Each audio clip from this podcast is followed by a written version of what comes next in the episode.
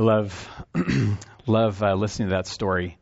It really I saw it earlier in the first service, and it does. It grabs my heart every time I see it, and it reminds me of so many people that are either at Indian Bible College as students or so many of the native friends and acquaintances that we have now that have at least shared in part of that story that um, Amy experienced. And uh, so my heart goes out to, to them, and yet the amazing grace that God is touching their lives with as well, just like ours, in ways that maybe are more vivid because of the need being so, so clear and so um, prominent in, in that society and culture. So anyways, I praise God for students like Amy that we get to serve and to work with. Um, Gunnar introduced us before, and I think most everyone knows us. And it's a huge honor to be with you guys today. That Gunnar's sharing this up here pains him. Did anyone else hear that? I did open the Bible a couple times, so no, I hear you. So it's it's it's huge to be with you all today, and uh, yeah, we're just gonna share a little bit about, maybe a lot of it, a lot about what God's been doing, what He's led us to. Um, but I hope that there's some challenge from His Word too. I, I the, the topical teaching got to be caref- care, careful of. So you know, check it. You know, be good Bereans, take it back to the Word, to the greater context. But just I really hope it's a blessing to your heart as it has been to mine. Just the journey that my family and I have been on these last couple of years, and now the place that we're in now. It's really, I think, it's a lot for our definitely for our growth and the journey that he's he's growing us throughout. So, so we are with um, Indian Bible College, and um, I don't know if you can see that well enough, but uh, I'm I'm really getting blinds. I don't I can't find my glasses, so I have a hard time even seeing that on the nice screen right there. So I might have to get out of the way and talk over my shoulder. But um, we're not in northern Arizona. We're in New Mexico. So that's deceiving. Um, the main campus for the Bible college that we're working with where Amy just graduated from is in Flagstaff, Arizona, northern Arizona. But we are in uh, Albuquerque, and one of the hats that we're wearing is to work with this school and to develop, and we'll get into a little bit more, develop more of a um, extension studies program where we can take some of this training to the local churches and to reservation locations where honestly this kind of training, um, any kind of biblical training for spiritual leadership for biblical ministry is really, really tough to come by. And so we want to engage the needs that are there in Native America and not just ask students to come to us, but really to try to take this stuff to them. So we're excited about that. That's why we're in Albuquerque. We love Albuquerque. I love San Diego. I love vacationing or coming back. This hasn't really been a vacation. It keeps me up too late. I am so tired. Like, dude, but we love coming back. It's so good to come home to San Diego. But we do, we love, um, we love Albuquerque. We know God has us there. And uh, so the, the multifacetedness of what we're doing, I just, I'll explain because Gunnar mentioned WIM also. It's Western Indian Ministries. And we're also with them trying to start up restart um, a department that focused on leadership development and really, like I said, bringing these kinds of resources that like Indian Bible College offers to the needs um, within Native America, sometimes on the reservations and sometimes within an urban context. So we're working with WIM, we're working with um, IBC, not the root beer company, but uh, Indian Bible College. And, uh, and so it's a really neat partnership. So a lot of the stuff we'll go over today is really one and the same for both groups. Um, and it really is a huge privilege to be a part of both. And it's a really huge privilege to have even like some natives here. So if Esmeralda and Georgie, right? So if you st- so they have the right to throw stuff at me like any time during this time.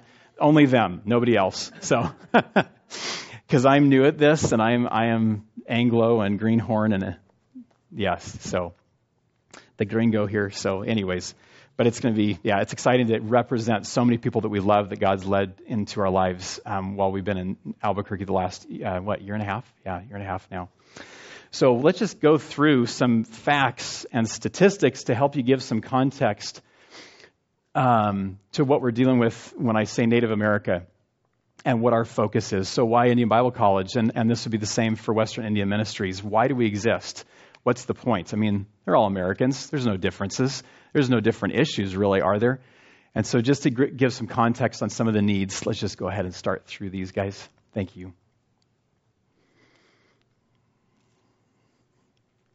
Great. Oh, Is that the right? I forget. Was that the first one? That's okay. No worries. No worries. I'm throwing everyone off anyways, so.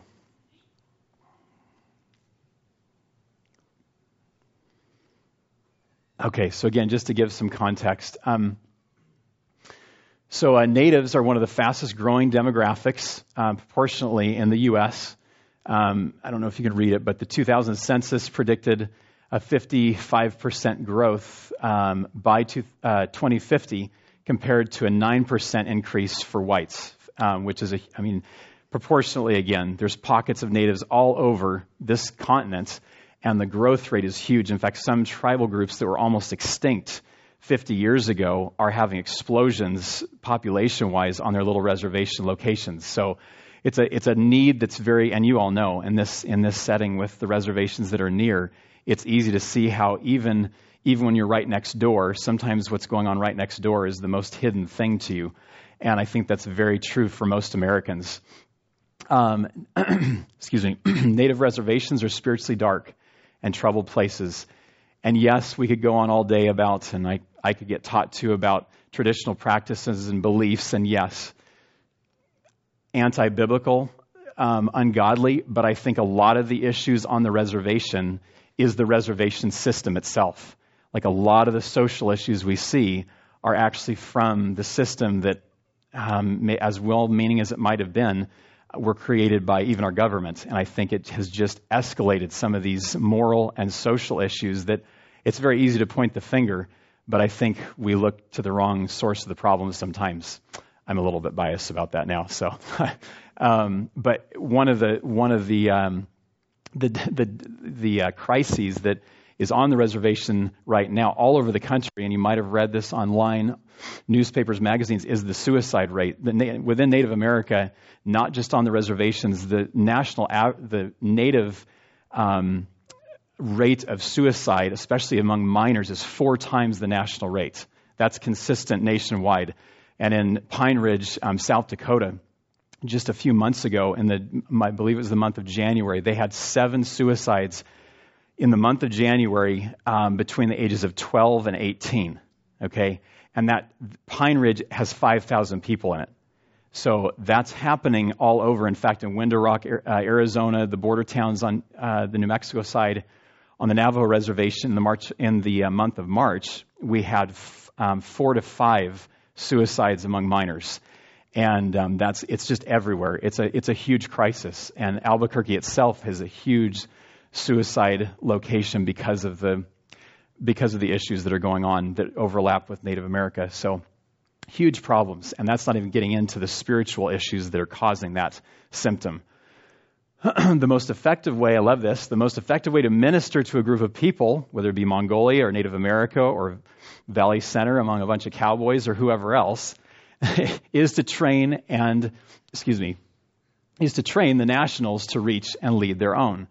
And, and that's something that's been so cool to see God give a similar passion in Mongolia to not think that we're doing work for someone else, but to really equip and empower and encourage the whole global body of Christ to be a part of the work, to not just have it be a certain ethnicity or a certain social group or a certain part of the church that's actually equipped to serve God and to know Him more. And that's exciting because I think Native America has been has been shelved for a long time in terms of being a valid and very viable um, tool in God's hands to reach the world, not just Native America, but beyond the reservation, which we're excited about. Native people have more doors open to them for the gospel around the world than any other people group. And I think specifically in the U.S. context, as, a, as people groups go, um, it, it's not only the people group that have the opportunities, but it's the people group that maybe don't know that there's opportunities for them to pursue and to walk through. And that, that segues um, from the last point is that training and reproducing not just people that are like us, but other people to reach their own, but then beyond is so important. And it's built into this whole idea of disciple making, of discipleship that makes IBC really unique, I think. And we're going to get into some of that heart level stuff that needs to be transformed for a real lasting work to take place among any people.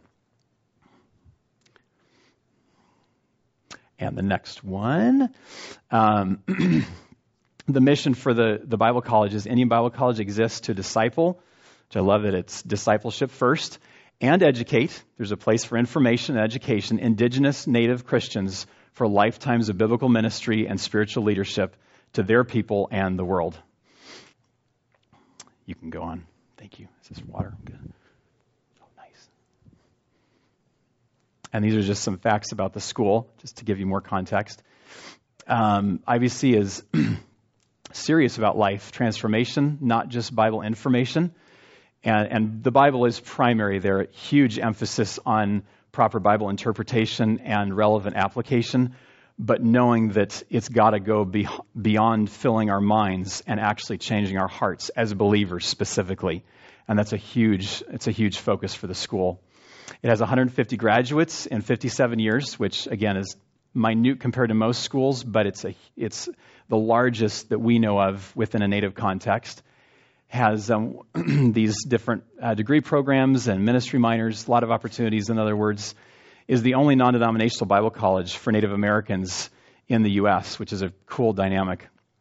Has all of its full time staff raise their own support to keep costs accessible, which we love, like no debt, nothing like that. These, these students go all the way through and they're ready to really move on to some of these reservation situations where, like you know, there's no jobs, and so or very few. So they have, I mean, to load debt on top of what they're walking into is is suicide. So, um, anyways, it's a it's a neat dynamic behind that part of the school as well. And the campus had 32 full-time students recently, um, uh, and 45 total. That's part-time as well, and it has students that represent about 12 distinct tribal groups um, throughout the United States, and actually not just the United States, throughout the Americas. Um, this is really cool. We actually have a Quechua student from Peru. He knows four languages, and he's he's studying um, biblical studies and theology in English. And the kid is just spiritually mature too, and he has a heart for his own people, which is like, uh, just gives me gives me chills. And that's what we're that's what we're wanting to see, and it way beyond even our little southwest quadrant of Native America the, the limits, the, the sky is the limit. Um, and then training students for, dis, uh, excuse me, it's training students to be disciple makers. And again, just focusing on the, um, the application of information. Like, again, there's a place for the information, but really, what does that mean? How does that play out in life and ministry is a huge, huge um, um, unique aspect to the school and, and to WIM as well. Very, very similar in that way. Okay, thank you. Over to this one. Yeah, we have a picture of the staff.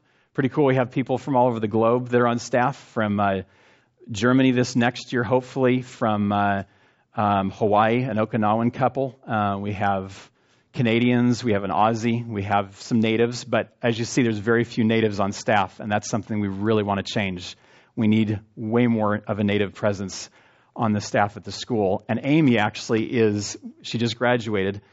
Um, she's going to be an intern this next year, and so she will be a staff member and hopefully will be groomed to take over um, some some specific role on campus, which is really exciting because it's it, it's very hard to come by um, the native staff. So we're super thrilled about that. And school picture from last year. So six years ago, there were only five students in the school. And this is the this is the class picture, the school picture. Um, this last semester, thir- we had 13 graduates alone this last semester, which is huge. I mean, the school is almost dead, so we're thrilled about that too.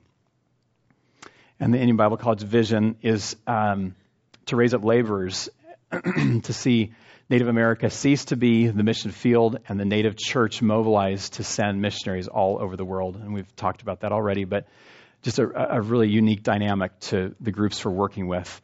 Um, there's a lot of needs on the reservation, yes, among their own people, but there's a lot of needs that, like we saw, natives can reach into at least as well, if not better, than non natives. And we really want to equip for that job to be done well and right, including the native church.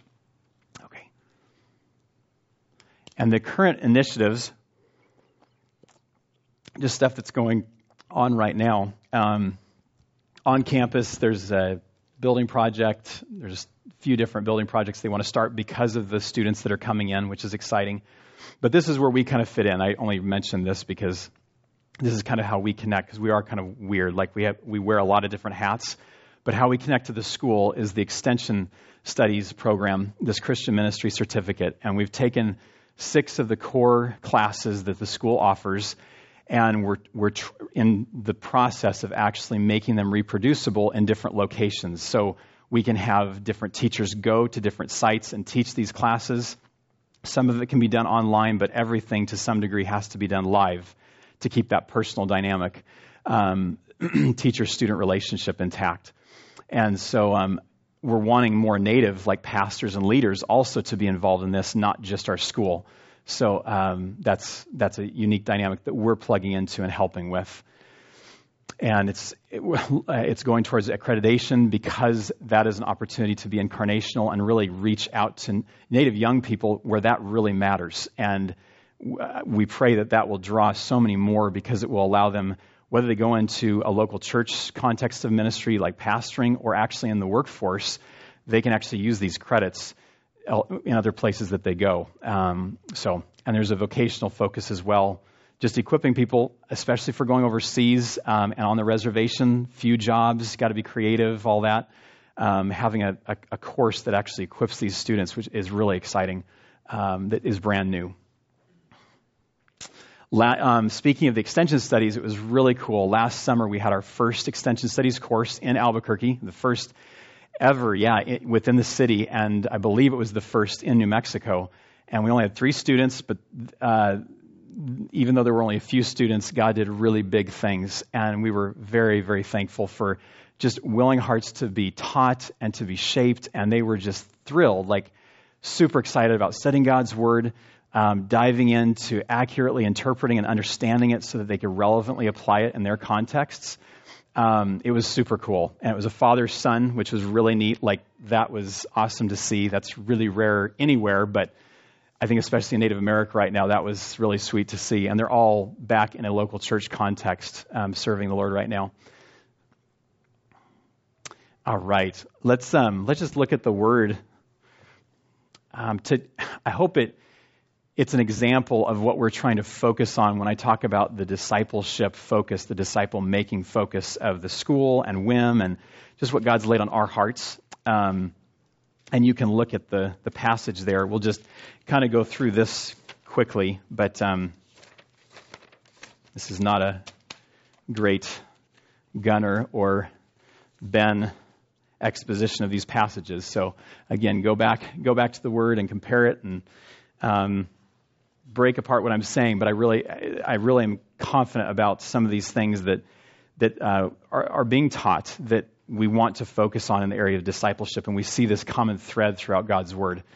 Um, the great, the Great Commission in Matthew 28, 8, 18 through 20, it's very well known. We all know it, very familiar with it. In fact, I know Pastor Gunner, especially in the past, has taught this passage very, very well. I think I totally agree with him how there's, there's an idea in this text that brings out making disciples as the main thought, the main thrust of, of uh, Matthew's, or Jesus' words of Matthew's thoughts.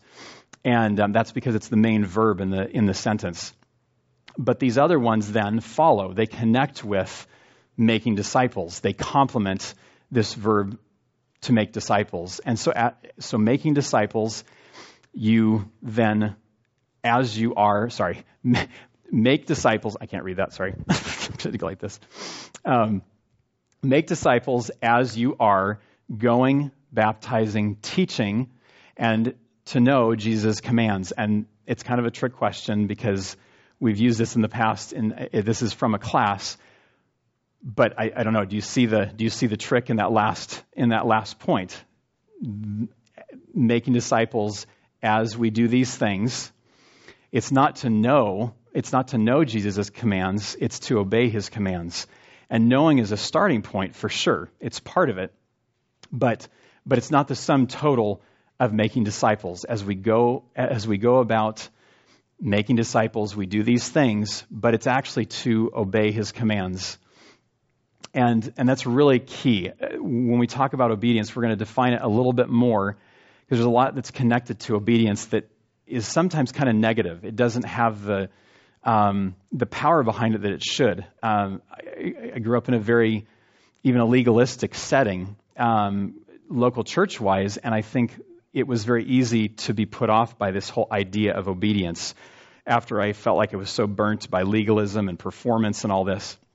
But I realized too that Jesus does, he commands us to obey, but getting it in the right context um, with the right meaning uh, changes everything. And so, how do we teach obedience um, and looking at how we, how we look at obedience, the wrong way and then also the right way?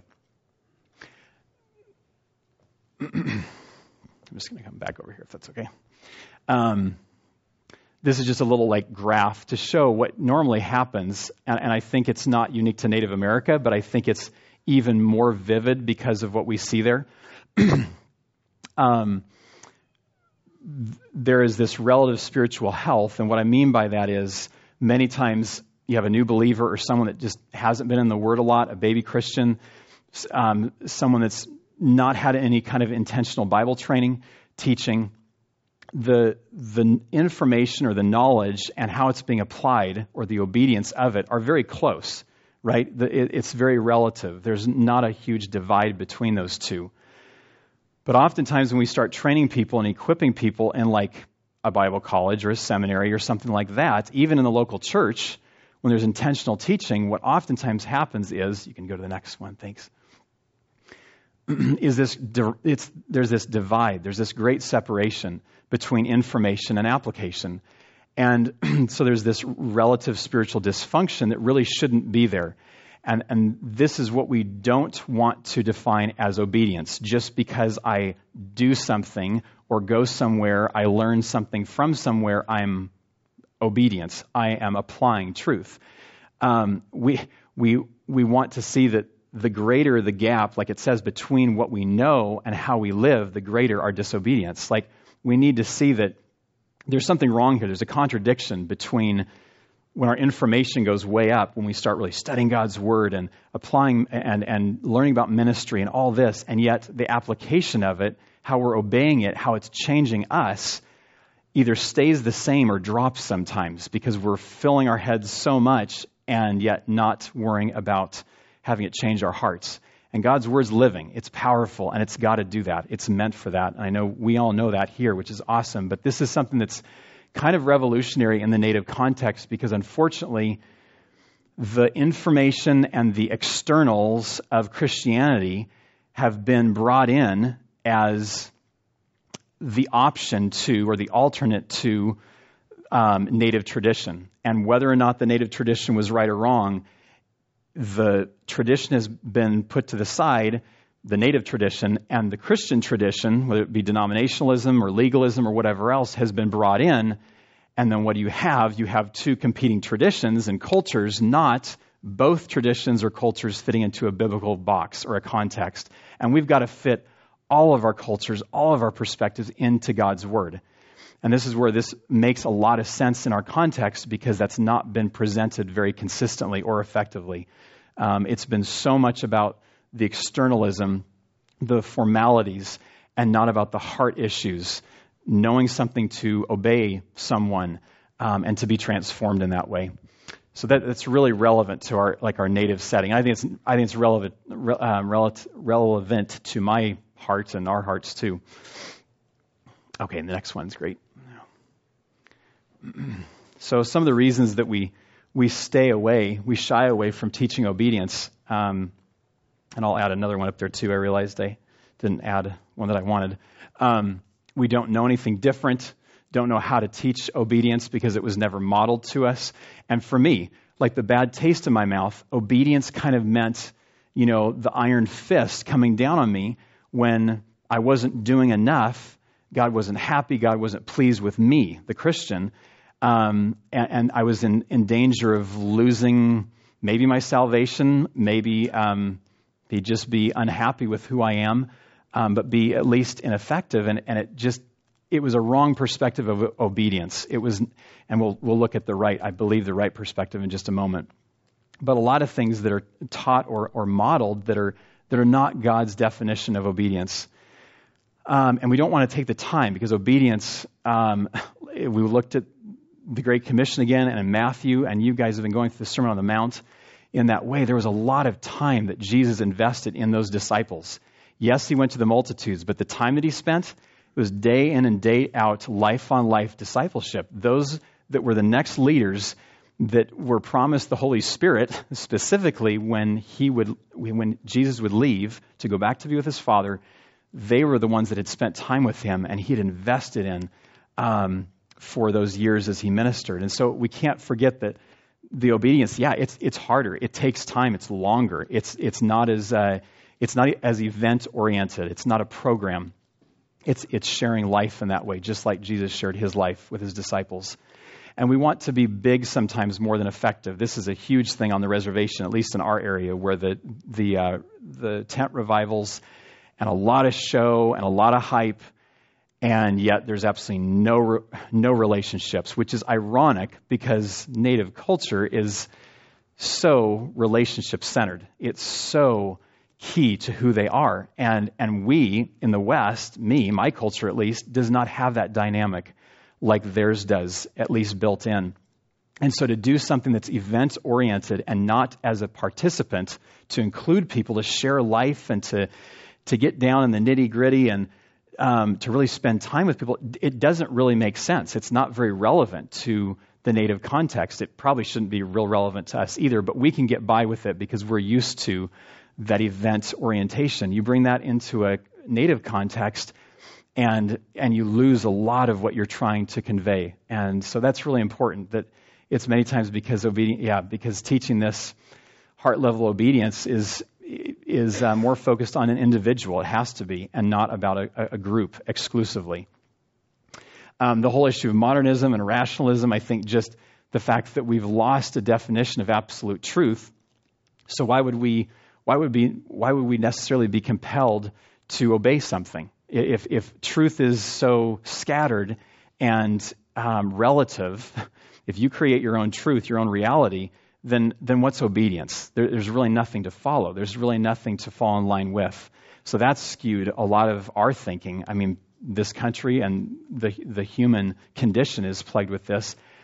And something on the other extreme, um, I feel like the, the, Protestant Reformation, as much as there was so much good in the area of justification and realizing that we enter heaven by faith alone, in Christ alone, by grace alone, when it came to sanctification and discipleship, there was a lot that was maybe missed in all the liturgy and tradition again. Unfortunately, the tradition is not the answer, whether it's church tradition or native t- tradition or fill in the blank. And I think we see some of the effects of that in missions and. Um, and especially, I'm not especially in native, the native context, but even when we were in Mongolia, the same thing. It's a human, human issue. Let's just look at the next slide that kind of talks about this more. So, behavioristic discipleship, this is, again, this is something we really develop um, at the school and some of these courses, and, and hopefully on a life on life basis as well. The problem is we normally think of discipleship as being all about information or all about conformation. So basically, what I, what I do or what I know defines my closeness to God, my walk with Him. And yes, there's a place to know, and yes, there's a place to do, but we've missed a huge piece of the discipleship puzzle in this way.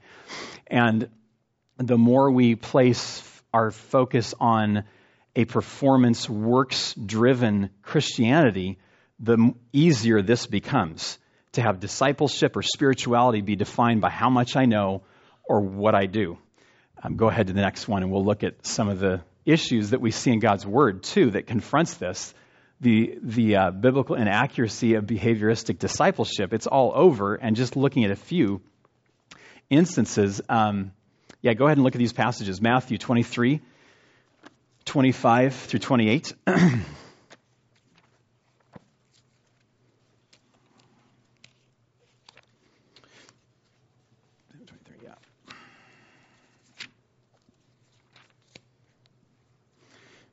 25 through 23 Woe to you, scribes and Pharisees, hypocrites! For you cleanse the outside of the cup and dish, but inside they are full of extortion and self indulgence. Blind Pharisees, first cleanse the inside of the cup and dish, that the outside of them may be clean also. Woe to you, scribes and Pharisees, hypocrites, for you are like the whitewashed tombs, which indeed appear beautiful outwardly, but inwardly are full of dead men's bones and all uncleanness. Even so, you also outwardly appear righteous to men, but inside you are full of hypocrisy and lawlessness. The context is Jesus challenging the Pharisees, the scribes, the Jewish leadership Seven times he says, Woe, like watch out, beware. Something's judgment's coming. And it's coming your way for these reasons. And, and what he uses to criticize them and to warn them is this issue about knowing a lot. The Pharisees and the scribes knew a lot about Torah, right? About, about the law, about Moses, about the prophets.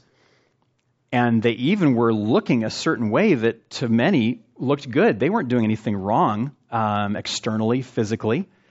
But where was the issue? the issue, it's a given, it's the heart. It's all over this passage. The heart was the issue. That's what had not changed and what had not been sensitive to what God had been doing. And so the Pharisees had fine tuned their knowledge and behavior. There's our behavioristic view of discipleship, but had wicked hearts.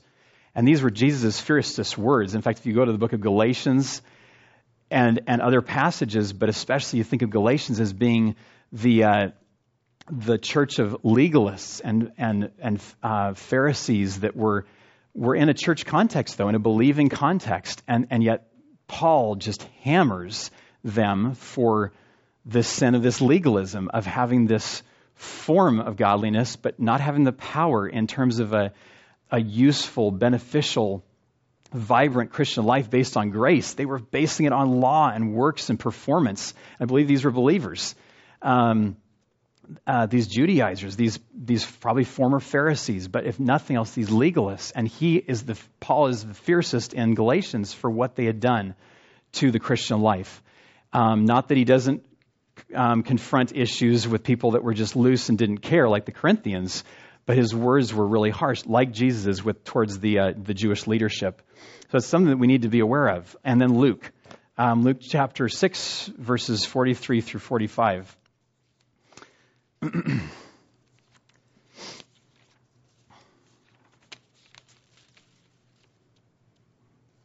43 through 45. For a good tree does not bear bad fruit, nor does a bad tree bear good fruit. For every tree is known by its own fruit. For men do not gather figs from thorns, nor do they gather grapes from a bramble bush. A good man out of the good treasure of his heart brings forth good, and an evil man out of the evil treasure of his heart brings forth evil. For out of the abundance of the heart his mouth speaks. And again, in principle, and I think it, it's relevant, you all have been studying, like Gunnar said, through, uh, through Matthew, the Sermon on the Mount specifically. This is Luke's equivalent to that. And I believe, speaking to the disciples themselves, this is very much a relevant statement about discipleship, disciple making, a, a, warning, a challenge to believers. The nature of the tree determines the fruit it produces. But this is where the behavioristic uh, view of discipleship, only viewing the externals, is, is wrong and is a fallacy. To only focus on behavior is to try to change the fruit without changing the tree. And, and, and again, we need to be challenged as believers that it's not just the information we take in and the, the ways that we look and what we do as the definition of our, our walk with the Lord, our, our depth with Him, our Christian life. It's, it's much deeper, it's, a, it's at a heart level. And He fully intends us to go um, deeper with Him in that way and not keep it at that, su- at that superficial level. And this last one, um, Romans 8. 829. I love this. And again,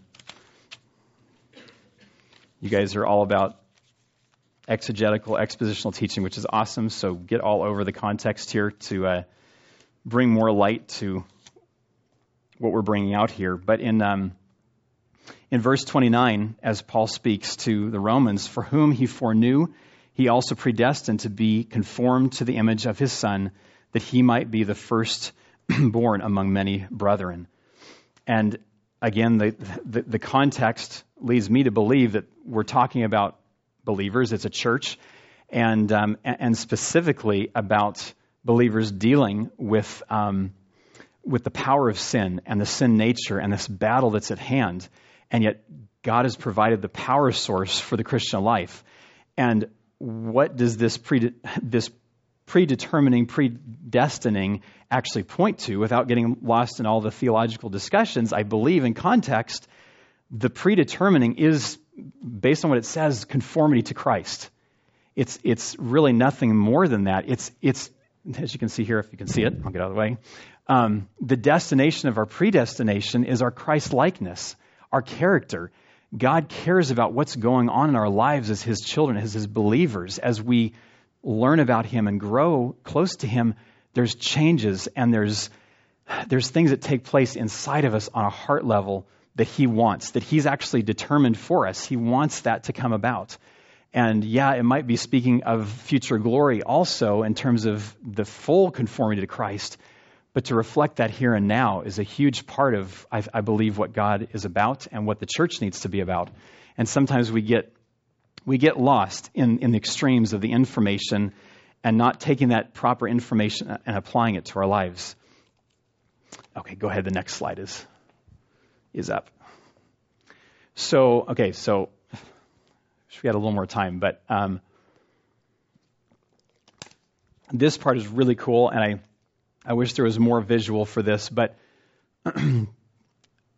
but as we look at the transformational model of discipleship versus that behavioristic one, very form oriented, externally oriented, um, a big difference is understanding that, like the other one, do you remember? It was it was what we knew or what we did defining our discipleship, our Christian life, our sanctification. But on this side of it, the transformational idea of discipleship really looks, I truly believe, throughout Scripture, is focused more on um, who I am first, and that then who I am in Christ driving what I do in life.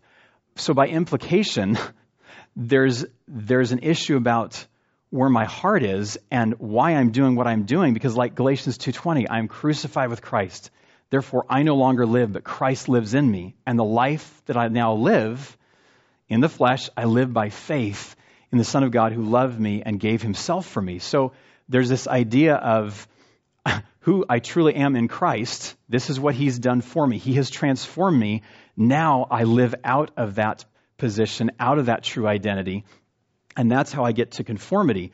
But in the midst of it, I'm really having to evaluate boy, I'm, I'm living the way God intended me to live as his child. Like, if I don't look at it at a heart level, I'm missing what he truly intends for a believer that by nature now I'm his. I'm in him. My true identity is in him. And so, for me to not allow that to impact my heart and live out of who I really am, is missing the power behind what he's blessed us with by his grace. And so eh, the challenge is not to just look at information, not just confirmation, but to get it in the right order, to know and to know the right truth, know the truth, the correct information biblically, but then to let it transform our lives and then impact our actions. You can go to the next slide. And it can be described, we've heard it in different ways, but head, heart, and hands, but in that order. And it's so easy to get it out of order. I think Native America, again, it's been so like eye-opening to see how it has been reversed for a long time, where it was tradition against tradition. And so if you took if you took the way that Native Americans did things away, by default, you could just fill it with biblical ways we do things. And it's like, wait a minute, we've missed the heart change. We've missed the, the transformation in that way. And that's the point. That's the challenge. Okay, go ahead, the next one. So, why do we tend to avoid a focus on the heart? And we'll just run through these. Um, we, ha- uh, we had informational or behavioristic ministry modeled for us. Again, we don't know better sometimes. Um, it's messy getting into the area of obedience impacting the heart, like true application of truth. That's messy. If we really are honest, that means transparency. And so it's, it's not something that we gravitate towards. We tend to avoid getting involved in our own life and other people's lives. Um, to see true transformational change in that way. And, and we have an arch enemy built in that's fighting back. Our flesh, our sin nature doesn't like it at all, not one bit. And so he's, gonna, he's not going to let it just happen um, by actually dealing with heart issues. And focusing on the heart requires great, greater sacrifice um, of time, of personal attention, of commitment. When we're saying this is what we're about in making disciples, reproducing ourselves in others, that is, that is the harder route. it's way harder to sidestep people and say, well, we'll do it for you. We're not really going to teach you how to be disciple makers. And that's what's happened in Native America. That's, that happened in Mongolia. But the history in Native America is huge. And we, we don't want that to happen. We want to stop that cycle so that they're equipped to do this job themselves and to be reaching their own people and mobilized to go elsewhere. And the last one, the heart is the only thing we cannot change without the Holy Spirit. Um, that would that would be the reason this is the toughest because we're now not in control, and the Spirit has got to be in control for this kind of change. We can change what we know, we can change what we do.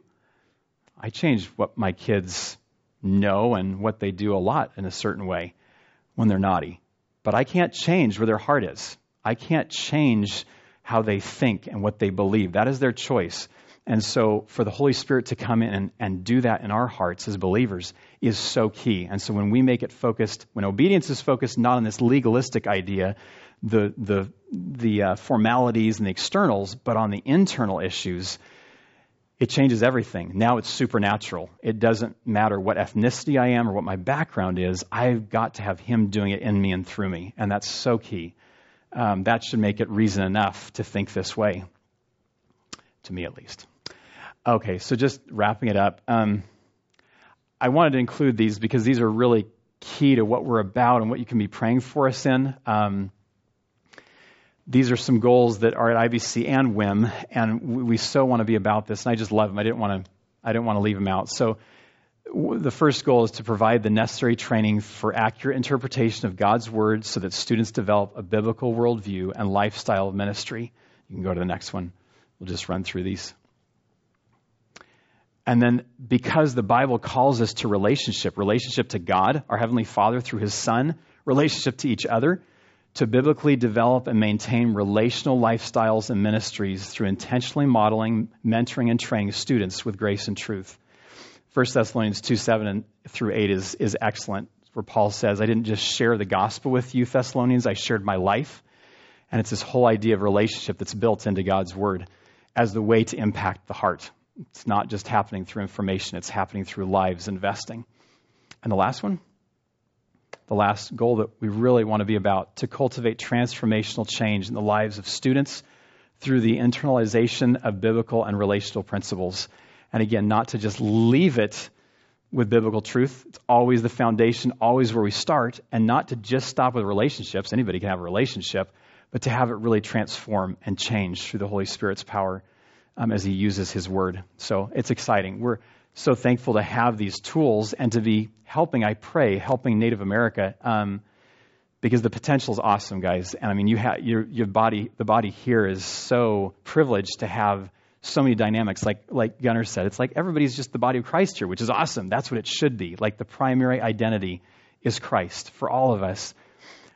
But to see how, in unique ways, that identity comes out in our ethnic identity and our personal identities, it's, it's really a gift. But, we're, but to remember that the foundation is our, is our union with Christ. Um, we just so are excited to see Native America take that and run with it in these settings where they don't need a bunch more tradition laid on them. They have enough of that. But they need biblical truth presented by their own, not necessarily some outsider all the time. Sometimes, yes, but, but to see their own transformed and challenged by, by God's word and the work of the Holy Spirit. So, yeah, it's exciting. So, thank you for praying with us. Um, just with um, some of the things that are on our plate for the summer, if you just keep remembering some of these classes that we want to offer that we're planning to offer this summer in Albuquerque and on the, reserva- on the Navajo reservation at least. Um, we just are excited to see the students that God would bring for that. We really need prayer because the enemy is at work. He, he has such a stronghold within these places. There's so much that this is not cool to do something outside the box, off the res, or outside the system. And there's a lot of persecution that happens as well with some of these opportunities that are presented that are not native, that might look like the white man. Um, they get a lot of op- opposition. So just that the, those that God wants to be a part of this, to be equipped and trained, would would take full advantage of it. Um, and just for our family, the church, Gunnar mentioned too, we just have a lot that's going on um, with individuals. And uh, Heidi has had some really cool opportunities to disciple some ladies that have really been struggling in some deep heart level issues that they've really never opened up to anyone about before. And they've been in the Word together and studying, but just sharing life as well. And um, just pray for strength in that way. Another thing I didn't mention the first hour, this is exciting. Our little church is made up of a lot of natives, and a couple of them are um, Pueblos and one one couple's from a pueblo that is very hostile. You can't. None of the pueblos allow churches on the reservation, but this one you actually you're excommunicated if you leave the native religion. Doesn't matter what it is. Islam, Christianity doesn't matter. You're out. And so this wife is from that pueblo at least, and we're just praying that this little church would raise up their own missionaries to their own people because that is the only way the church will be planted and grow it's not going to be through a traditional church model. It will have to be in homes. It will have to be among families. And so just pray for those Pueblo believers. They're in our updates sometimes too by name, but just that they would, yeah, they'd be ready and, and, and equipped for God's God's potential, what He intends for them. And we're yeah, so excited to see see them do what He wants for them and in a way that's way better than we could ever do, I really believe. So anyways, thank you for thanks for your attention for listening. Let's just close in prayer before we close in song. Father, thanks so much for this time, for your grace. Lord, for uh, just your, your blessing, your blessing upon blessing that you've give, given us through your Son Jesus. Lord, our true identity lying in Him, resting in Him. Lord, help us all to, to step out of that and to live in light of who we truly are before you, Lord. And to not think that it's about what I know or do necessarily that makes us get closer to you and grow with you and be effective, but that you want these truths to impact our heart and to live who we really are. Lord, I pray, just help us in these ways. And I thank you for, thank you for Valley Baptist and just the incredible blessing they've been um, over the years. It just touches our heart. Thank you for this family that you're working among. And uh, we just look forward to, Lord, all your, all your good work that you, you perform in us and through us so graciously, Lord. Thank you so much. In Jesus' name, amen.